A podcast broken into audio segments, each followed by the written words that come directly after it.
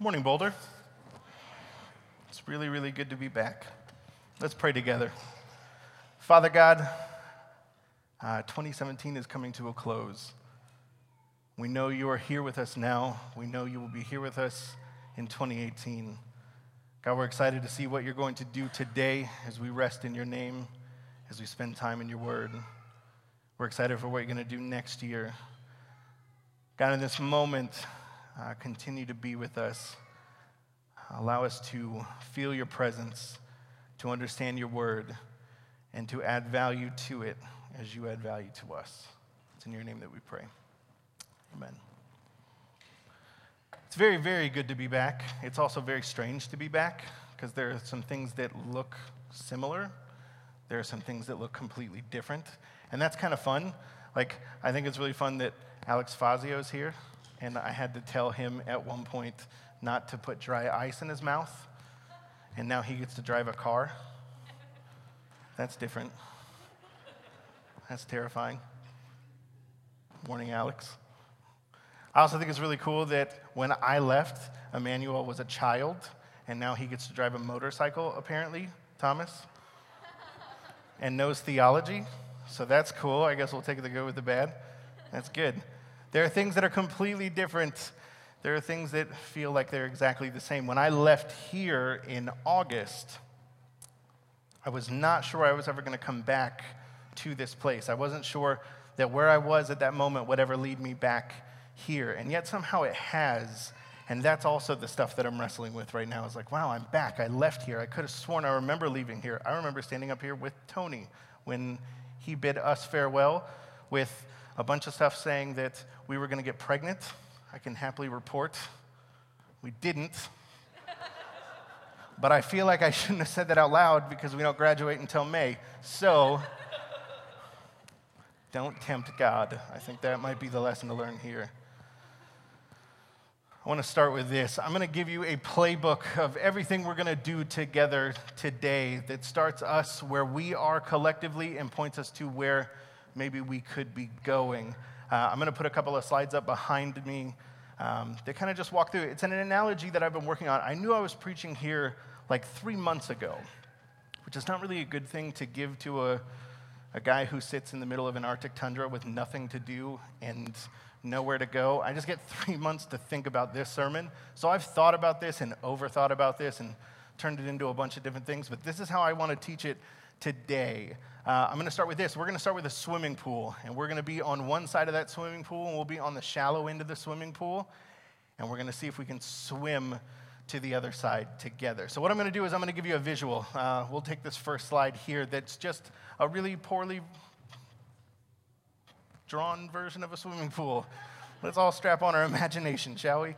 So, that's us at the top, okay? And in the top left corner, everybody know what that is? Stairs, good. Yes, your imagination works like mine did. Then there's another one at the other end. The water seems to get bluer, darker bluer. You know what that is on the other end? It's a ladder. Yes, whoever said that, thank you. I really appreciate that because I thought I was going to have to spend a lot of time explaining that part. This is us. Okay, we're on one end. We're going to see if we can swim to the other end. Now, somebody tell me what's the quickest way from one point to another? Straight line, right? It would look something like this a direct line from the stairs to the ladder, right? That would be the quickest way to do it. Unfortunately, I've had three months to think about this, and I made it more complicated. I think this is how we should do it. I think we should go like that.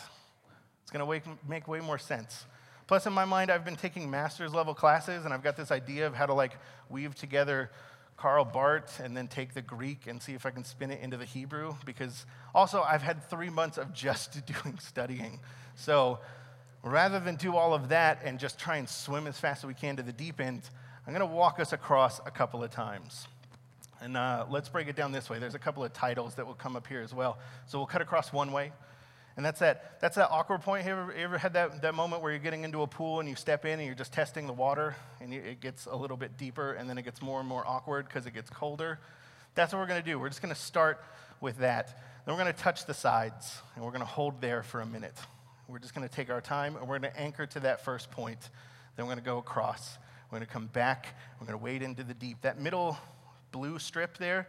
Everybody grew up with a pool. This is also the reason why this is so poorly done, is because I didn't grow up with a pool. So this is just from memory of what I think I remember. But that middle strip, anybody remember that middle strip where you're starting to walk and then, yeah, right, Janelle, it hits the slope.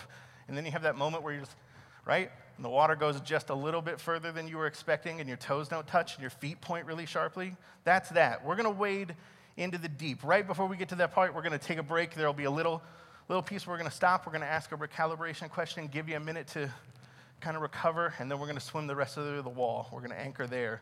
Going to come back across, and then we're going to go off the wall. That's what OTW is. We're going to go off the wall. I'm going to invite Elijah to come up, and he's going to tread water with us right there in the middle of the deepest part. We're just going to tread, and then he's going to punch you in the gut just to see what you're made of. That's going to be a ton of fun. I'm really excited for that part. Then, after you've had your gut punch, and see if you can continue to tread water and not drown in the middle of this pool, and I will do my best to make sure we all make it together, we're going to have our moment of truth, which is I'm tired, that hurt, this is difficult, but we're going to go back to the edge of the pool. We're going to take one more, and in the home stretch, we're going to make it all the way to the ladder. Does that make sense? To a certain extent? Good. Anybody not know how to swim? Now would be the time to leave. I'm just kidding. Totally kidding. Now, this will be fun. We will work through this together. We're going to take uh, what Kevin started with and we're going to morph it into something else. At any given point, if you feel like, man, that's a lot, it's a lot. I'm telling you right now, the gut punch that Elijah is bringing, it's a lot, but it's a good thing and it's good for us. I brought some help. And I want you to be aware of some help. There is in the middle of all of the pews. So if you sat in the middle here, I'm looking at you right here, this middle section. Do you have something that looks like this? Yeah? Good. All right. You are my pew captains for the middle section, okay? And everybody, let's see. Jeremy, do you have one? Good. Every other row has them. You're my pew captains on this side. Over here, anybody have these? Good. Nirma's got it. Nirma's my captain over here. There's a whole bunch of them all across the rows. Anybody know what these are? Mints, good. They go by a different size lifesavers. Are we seeing how the analogy? you like that? I liked it too when I came up with it. These are your lifesavers. It's going to hurt at a certain point. You're going to need a little bit of comfort. I brought a little bit of extra flotation. I want you just to get used to at this point looking across at somebody and you're going to think to yourself, man, this is pretty heavy. I don't know if I'm comfortable with this. I want you just to nudge the person next to you and you can give them one of these. Your pew captains will know what that means. They're going to open it up and they're just going to give you a little something sweet just to, just to make everything a little bit better, just in case it gets a little heavy, it gets a little, uh, the water is getting too high, you're starting to cough a little bit. This is your lifesaver. Don't be afraid to ask for them. Not only that, I've thought, I've thought of this, I'll, I'll give myself credit and then I'm going to take the credit away.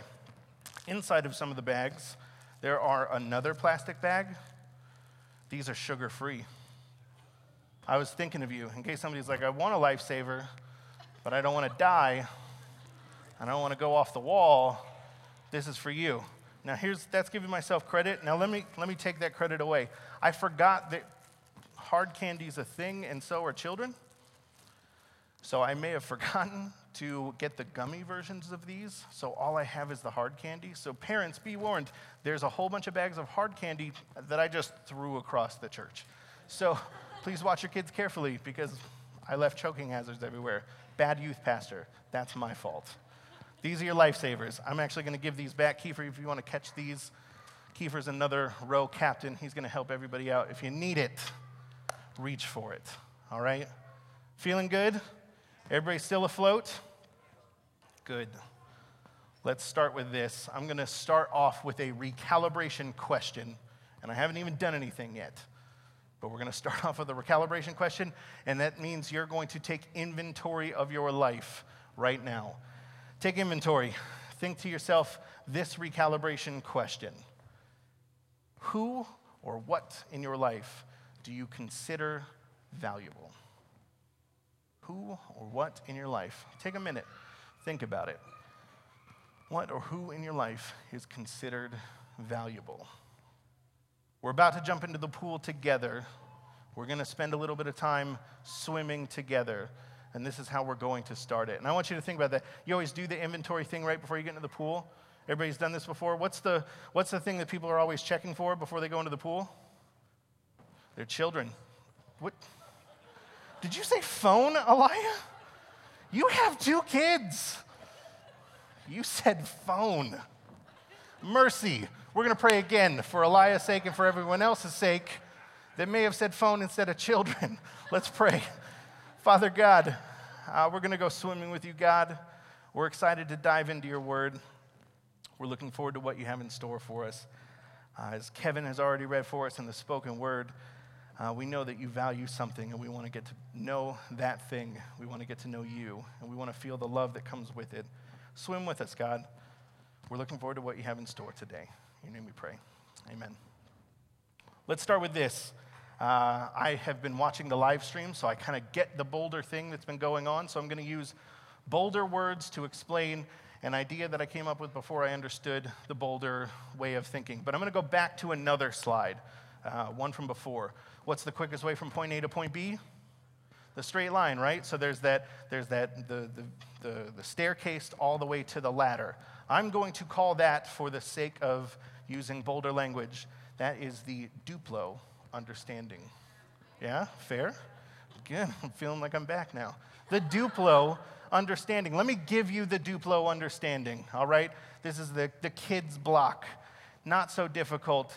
It's the way of just staying in the surface area. In this case, it's getting into the pool. You're definitely going to get wet, but really you're just going to hold on to the side and you're just going to keep going. It doesn't really get deep. You just sort of stay along the, the, the side. So that's what we're going to do for the Duplo understanding. Here's this. Here's your takeaway if you're nothing else. 2018 is going to be full of adversity.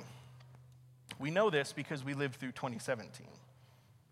If we just take what Kevin read, this idea of the commandments and, and love God and, and do it well and love each other and, and do it well, and we take that Duplo understanding, 2018 is going to be tough. There's going to be wars, there's going to be rumors of war, there's going to be ruler versus ruler, empire versus empire, nation versus nation. We're going to have earthquakes.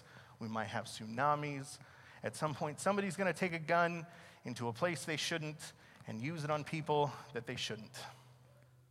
If we're going to survive 2018, we're going to need to love God. We're going to need to love each other. And that means doing a couple of things better than we were doing it in 2017. So that means you're going to need to make a commitment right now. If you're going to love, you need to commit to going to church.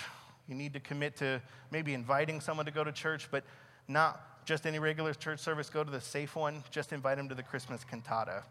That'll be the way to do it. But still bringing people into the church. You're going to need to pray for your neighbor. That's going to need to happen for us in 2018 if we're going to get through it. Your job is to make the world a better place.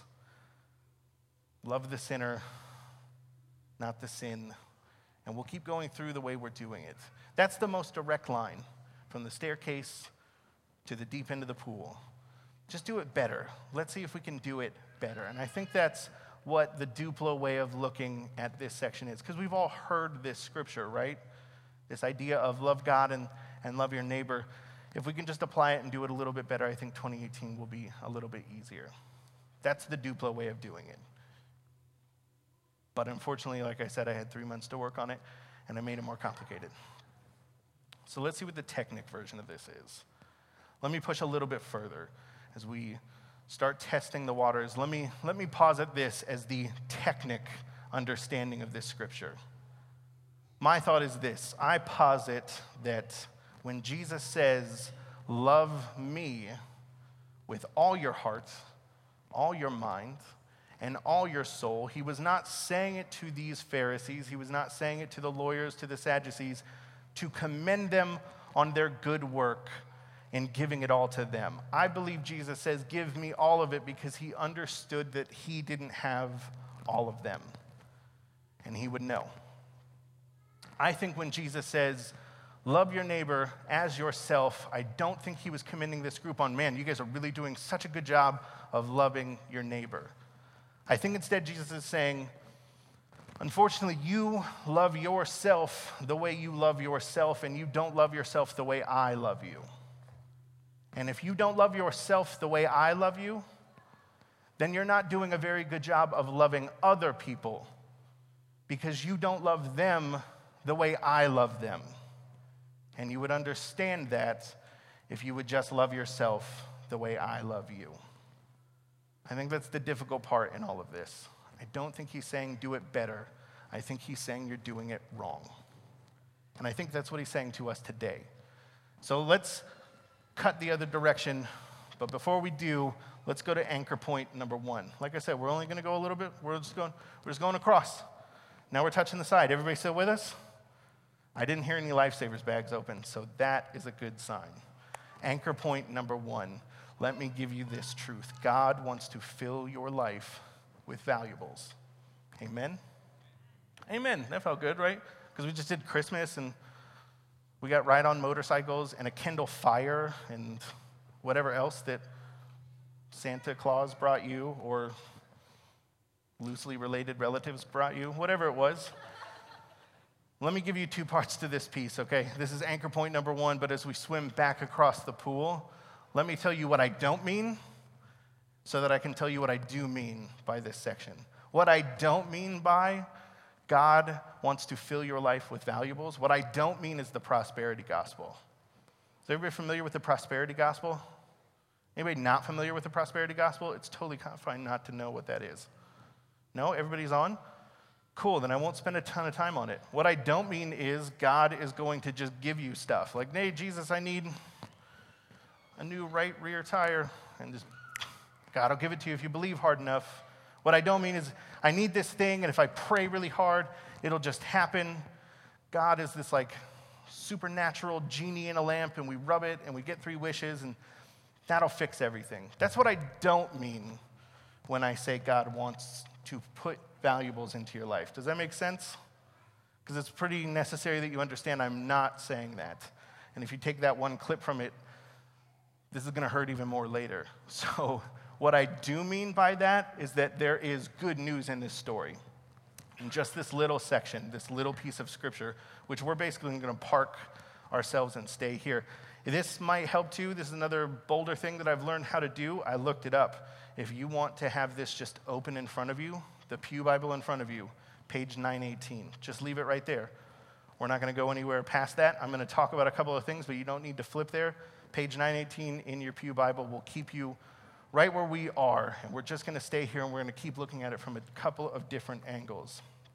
But this idea of good news, there's good news in it, even if it doesn't mean having more stuff or nicer things or newer things. It means that there is gospel truth in this section. Even though we might be doing it wrong, there's truth in it that's good for us, in that there are two commandments, and God talks about them as the top two commandments. God wrote an entire section where it's just, I want you to write this down. These are super important. If you're going to forget, chisel them into rock, whatever you need to do, carry them down the mountain. These are pretty crucial. The top two in all of that is love God and love your neighbor.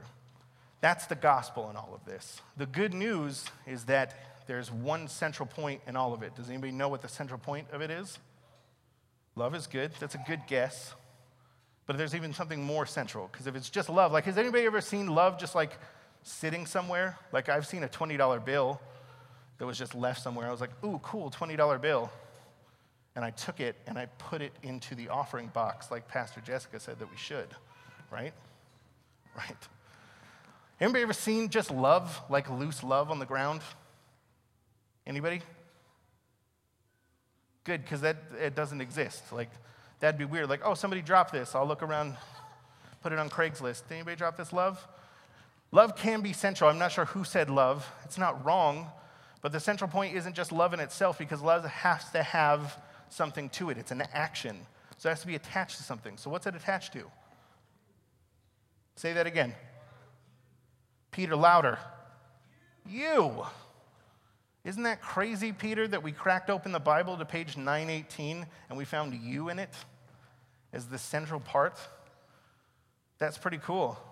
That's the central piece of this. The good news is God put the best of the best of the commandments in you, and you hold them. That is very exciting. The good news is in us because God is in us.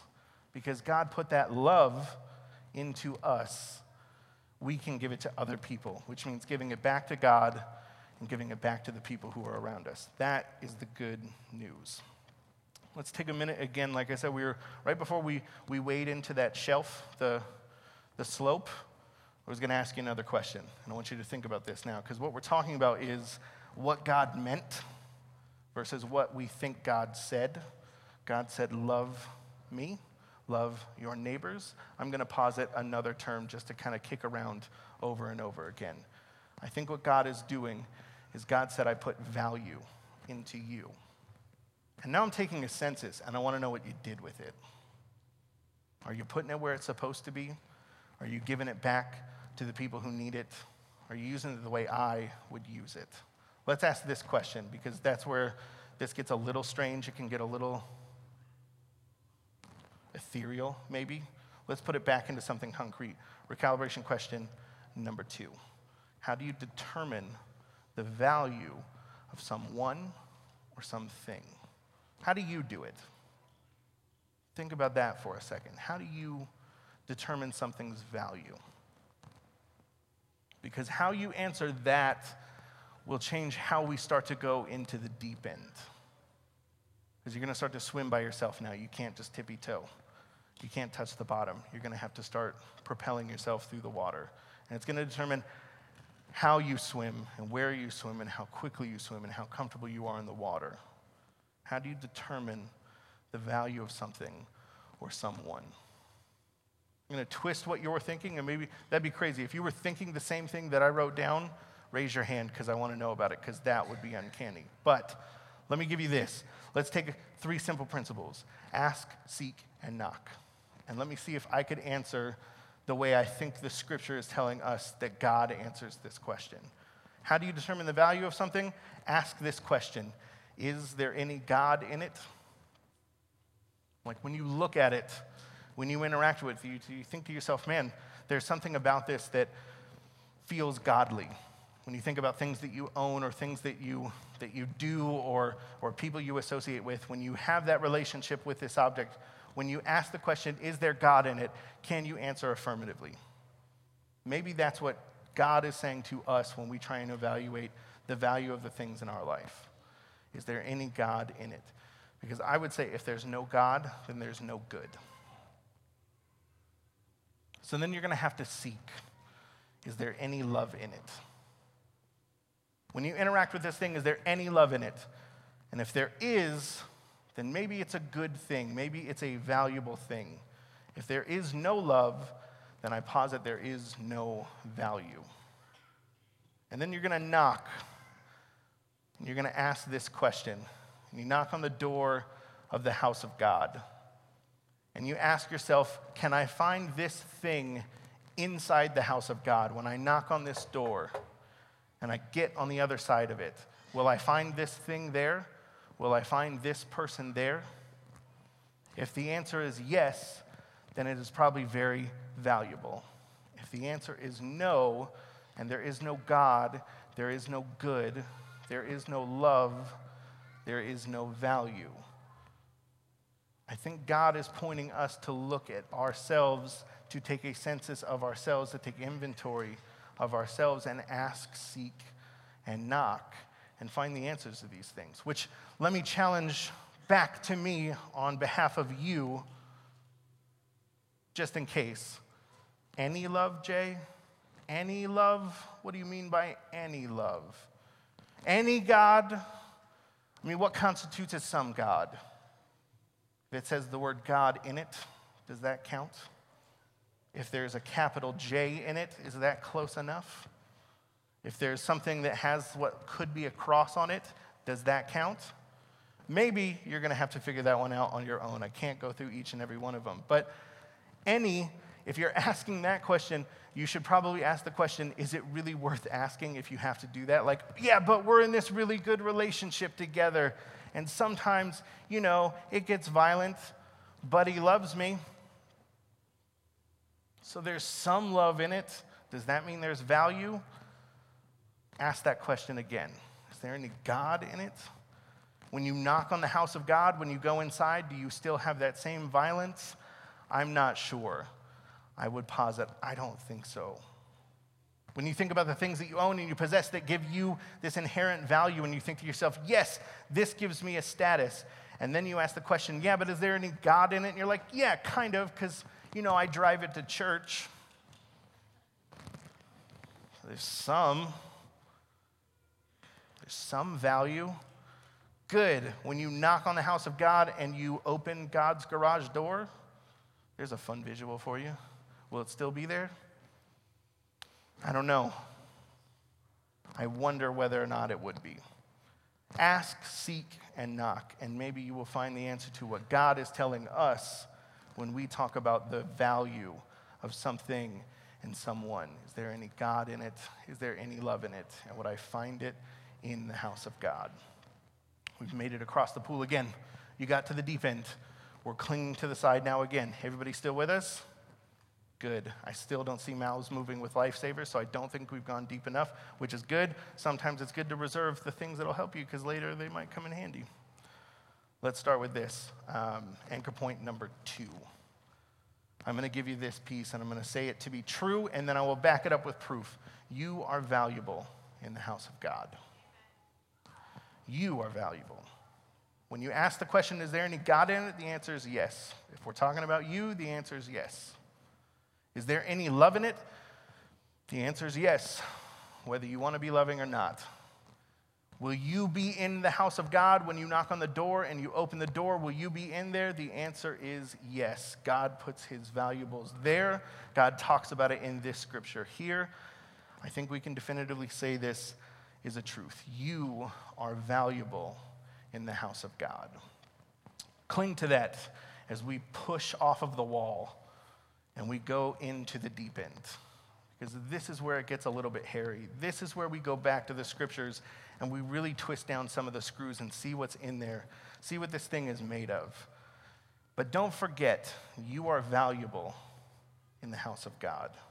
I know this because let's read the section again. When you go back to page 918, what does it say when God asks for parts of you? How much of it is God asking for? All of it. All of your what? All of your heart? What else? All of your soul? What else? And all of your mind. If you were not valuable, why would God want all of it? He could ask for some. Love me, some of you. A little bit of your mind, a pinch of your soul, whatever part of your heart you can spare or none of it if you were invaluable to God. He would simply say, Save it. If you love me, do your own thing. Build your own temple. Do whatever you're going to do. I don't need it. You don't need me. Let's just agree to disagree. But he doesn't say that. He says, I want all of you, all of your heart, all of your soul, and all of your mind. You must be valuable in the house of God because God is asking for all of it. Second of all, in the second piece of this, what does God say? To love who? Love your neighbor as what? And what is inside of you? What's that thing that we don't find loose on the ground? Love.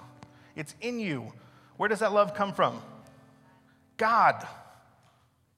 That's pretty exciting. Has anybody ever said the name of God out loud in any of its many different versions? Yahweh, Adonai, Elohim, Jesus Christ.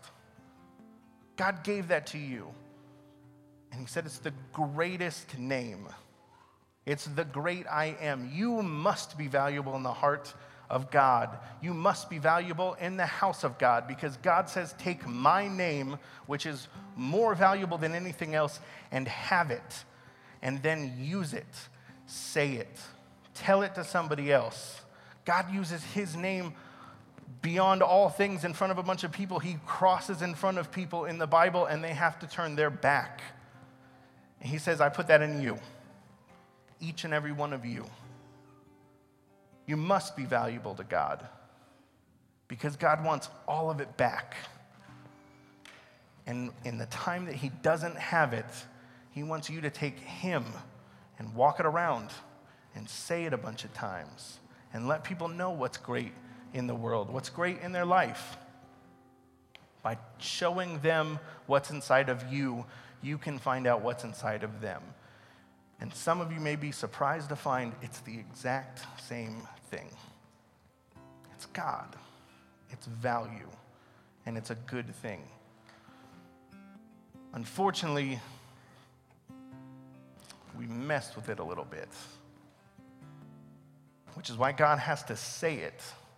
God says, I'm going to give you a foundation. I'm going to build you this foundation, and I want you to build a temple on it for me and you to be in. And we went, Cool. How do we do it? And he said, You've got the free will, you do whatever you want. And we said, Great. First things first flat screen television and a couch made of leather. Ooh, and then I'm gonna sell all of this stuff that you gave me and I'm gonna buy this stuff instead. I'm gonna put a second story on it. And I'm gonna put my name out on the front along the mailbox. I'm gonna build it up bigger and I'm gonna paint it a different color. I'm gonna put lights on it, but only during Christmas because it's all about you, Jesus. Then I'm gonna drive a car and park it next to it in a giant garage. I'm gonna make 12 different places to park my 12 different cars. And all of a sudden, we buried that foundation down. Because we said all, and we said, yeah, I want all of it. And we said, cool, you can have some because I kind of sold out to my status. Kind of sold out to my belongings. I kind of sold out to how I wanted to do it, the house I wanted to build. I appreciate the foundation, it'll always be there. I built my house on the rock of the Lord. I just did it my way with my stuff because I think it looks cool and it makes me feel good. So that's what I did with it. And unfortunately, the Bible gives us a bunch of stories that talk about what happened when you build something on top of that foundation that shouldn't be there. As a matter of fact, there's a piece in Genesis 19 where God comes to these four people, this family. And he says, Listen, uh, this whole city thing you got going on with all of the gambling and the prostitution, you keep using my name, but you're using it the wrong way, and I'm not really down with the way you're doing it. As a matter of fact, this thing you call Sodom and this thing you call Gomorrah, um, I'm going to rain fire down on top of it until it's just the foundation. And here's your thing because you loved it so much and you spent all that time building it up and filling it up with things. Uh, you're going to want to, but go ahead and don't turn around and watch me light it on fire. And if you do, and for a second you start to think, yeah, but I'm going to turn you into a pillar of salt, a pillar of tasteless salt because I need to burn it all back down to the foundation. Because we're going to build something else on top of it. You did it wrong. But I got a better idea.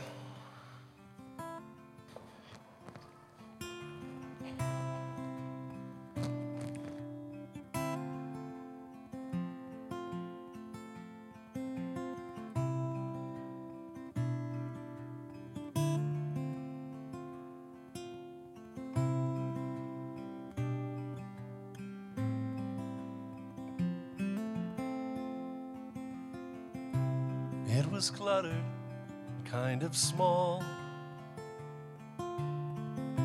Shuttered windows, asphalt drive, and tiny garden. The fire gutted and burned it all. The house you built, destroyed by arson. I'm not surprised that you're upset. Can't be easy to live with nothing. But this'll all make sense in time. You walk away while it's still smoking. Don't forget, I burned it all You miss the point of what I'm saying with your garden hose hoses spraying all around that thing. I made it all for it to burn it all with blazing fire. Drop that hose and leave those coals smoldering.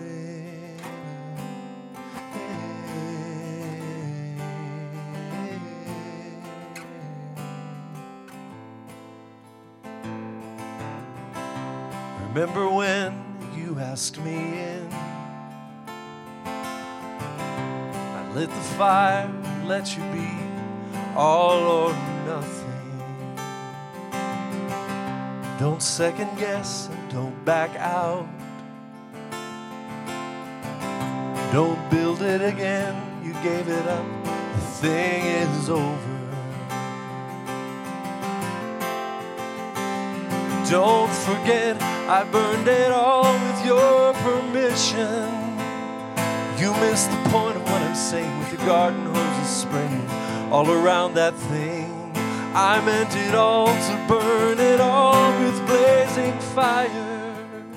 Drop that hose and leave those coals smoldering.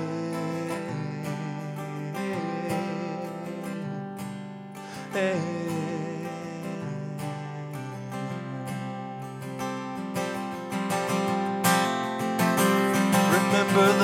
promise I made you, intending to build you a temple instead. So why are you frantic and shaking and ranting, making a scene again? Don't forget it, you've been forgiven. The temple's for you and for me, a temple to live in. So look what you're defending. Look what you're defending. So don't forget, I shouldered all of your convictions. You missed the point of what I'm saying. Standing and waiting, slowing down this thing. I meant it all to cleanse you all with holy fire. So drop that hose and leave those coals.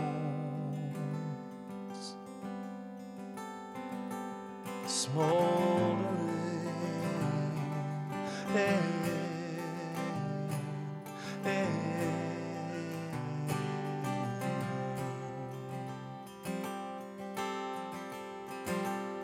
would you answer me this question? After the temple building session, what's worth saving? This house of yours, on the shelves and in cabinet drawers.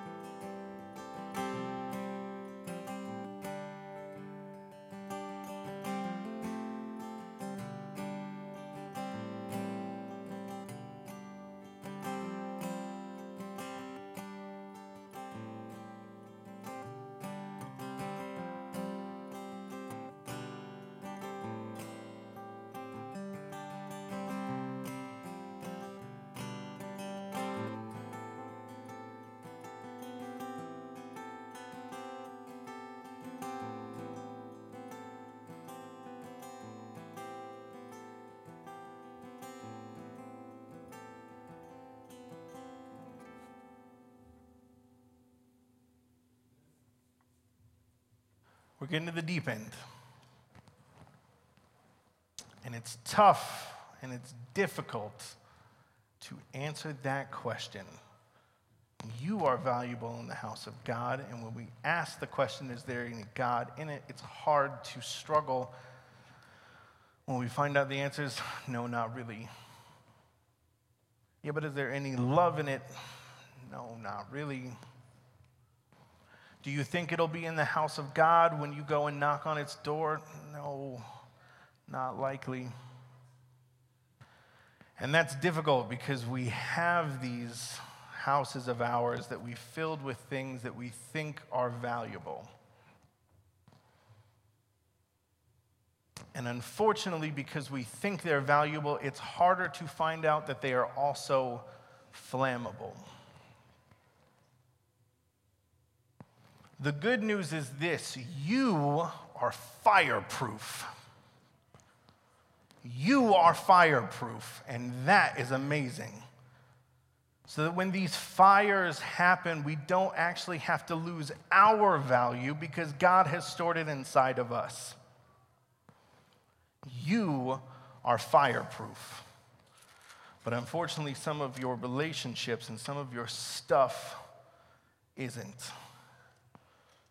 It's when we decide to choose love over hate that we realize that we are fireproof. When we decide that we are going to heal the people who hurt us instead of hurting them in return, we realize we are fireproof.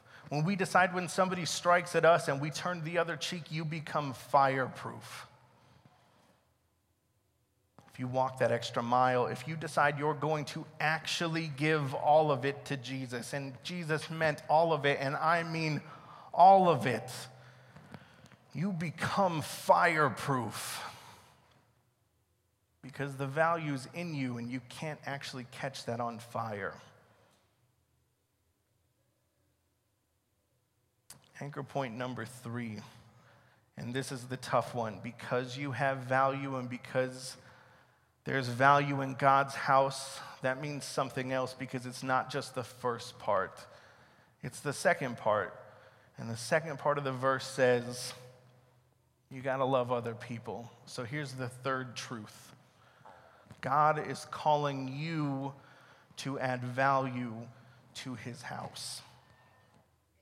And that means taking all that cool stuff that you think is valuable and using it to bring people into God's house so that he can instill his value in them and then we fill it. It's having a really cool church and bringing people into it on any given Sabbath. It's taking these things and using them in our extra funds and our extra time. I know Japhet has been challenging you all to spend an hour doing ministry with the staff here. And it's actually doing that. That's really rough because there's so many cool things there's a Nintendo, and you take the, the, the joysticks off, and you could walk around, and there's a screen, and that's way fun. I want to do that. I've saved up this money, and I'm going to buy this thing that's going to make me feel stronger, faster, wiser. I want that thing. And what's really difficult is God goes, I don't know. I don't remember putting a CrossFit gym in my house. So I don't know why you keep trying to bring one into it. I don't know why you keep trying to park that here. I don't know why you keep trying to bring that sorry excuse for a relationship here because I've taught you the right way to do it that's full of love and full of me and full of good and it exists here. You don't need to bring that counterfeit stuff inside and it's rough and it's gonna hurt.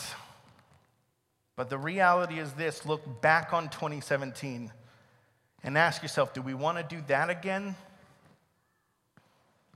Because when we really get down to it, we can keep arguing until we're blue in the face who's better at keeping the Sabbath on our Facebook pages and our Instagram feeds if we want to, we can do that again. We can figure out whether it's more important to vote with your political affiliation rather than moral conviction. We can do that again if we want to. We can spend all of our time doing the thing we did before and try and make it just a little bit better because we'll do it with love this time. We could or we can try and do something different. And we can just say, get the matches, burn it. Let's see what the foundation looks like. I can't remember. I built on top of it so long ago, I forgot what it looked like. Let's light it on fire. Let's leave all of that behind. Let's do something else with 2018. God's calling you to add value to His house, not yours. To His name, not yours. To His status, not yours. That's the calling here. And that's the hard part. But when you take into consideration the truth is God put his value in you, you don't just get to sit back. You got to play the game. And you got to do it better than you did before. And he's not patting you on the back, he's asking for more of it, the rest of it, the part that you gave to something else, the part that you sold for something else, the part you gave to that other person who has no business holding it. Get it back, give it to God. That's what God is asking you to do. That's what he's asking me to do. That's what he's asking this church to do. Because 2018 could be something else if we wanted. If we wanted to say, let's not just do that whole like blessing thing at the end of the Boulder church service like we always do, where we sit politely and we let somebody like tell us stuff and we go, yeah, that's good. That's good. Whoever wrote that, that's good. That's primo blessing. And it is. But let's review it before we do it later. My wife's going to come up at the end and she's going to do the blessing for us for the last time in 2017. Let's take it. Let's build something on top of that. Let's get rid of all the stuff that we have at home and just build on top of that. The blessing talks about this idea of, of gentleness and a tender heart and strength and compassion and caring, courage, daring openness, understanding, respect, power. You have all of that. It's in you. And it's a good thing. And it's in God's house. And it's meant for us to share with other people. And unfortunately, that's it. Because the blessing ends intentionally. It's Jesus. All. All those things will help you get there and you can build on top of them, and God wants to help you do it. It's to cost you a little bit of status, and then a little bit more, and a little bit more, and a little bit more until you don't have any of it. And then it's going to cost some of your resources, and then a little bit more, and a little bit more, and a little bit more until you've sold them all, and all you're doing is following Jesus. And then it's going to take your time. And it's going to start with an hour every week. And it's going to be a little bit more and a little bit more and a little bit more until we're working together to do ministry in this city, in this state, in this nation, in this world. To take that thing that's in us and give it to everybody else while we give it back to God, just like He told us to. Not because we were doing it right, but because we were doing it wrong. And God's taking a census and He wants it back. The good thing is this God wants to put valuable things into your life. God wants you to have nice things. And if what we do with our nice things is have them, then all we will ever have is nice things. I think the problem is this thing that God tells us to do, which is to give it all to Him and give all of us to Him, that's the reason why we can't have nice things. That's what 2018 could be. As we close 2017, let's finish on this. We reached the ladder. You can get out of the pool. You made it. No one drowned. And that's a good thing. But recalibrate on these two questions for a minute Who or what is adding value to your life that deserves more precedence in 2018? And then levy it with this Who or what is subtracting value from your life and you need redemption from in 2018? Chew that this week. Work through that. Ask God for answers in that. Because 2017 is now in the past and 2018 is directly before us. God wants us to give it all to Him, and instead we're going to take gentleness and a tender heart. We're going to take strength, compassion, caring, courage, daring. We're going to take this openness. We're going to build this understanding. We're going to handle it with respect. We're going to take this power that we have and we're going to give it back to God. And then we're going to understand what power is. Then we're going to understand what goodness is. Then we're going to finally realize that's what we're called to do. And we got a year to do it. So let's get busy.